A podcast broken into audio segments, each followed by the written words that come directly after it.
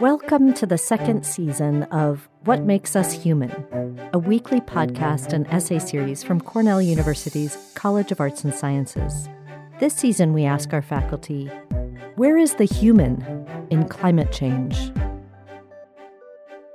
Cliff Kraft, Professor of Natural Resources, Cornell University.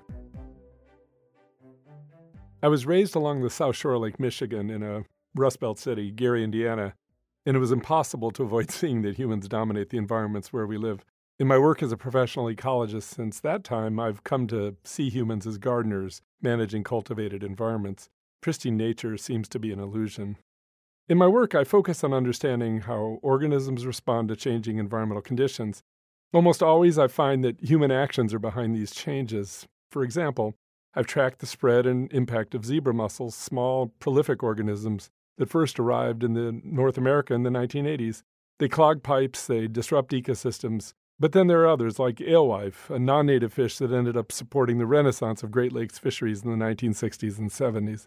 My work in the Adirondack region has focused on acid rain that fell during the U.S. industrial expansion since World War II. Acid rain decimated many fish and other organisms in that region, but fortunately, federal environmental regulations, such as the Clean Air Act, fostered the recovery of lakes and streams across the Adirondack landscape. As the 21st century began, it's obvious that the control of acid rain has provided an impressive environmental success story. Yet, as acid rain receded from public attention, another worldwide problem resulting from atmospheric emissions has become to loom large. That's climate change. Climate change will probably not make the Earth unsuitable for humans, though it will substantially alter the places where we live. Coastal cities might have to be abandoned.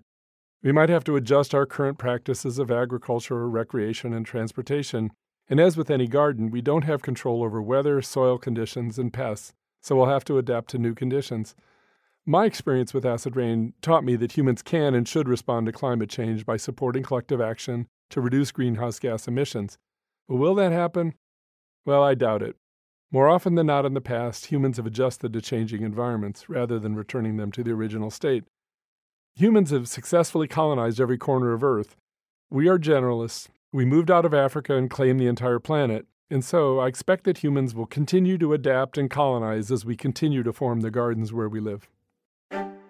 Join us for another edition of What Makes Us Human, brought to you by the College of Arts and Sciences at Cornell University.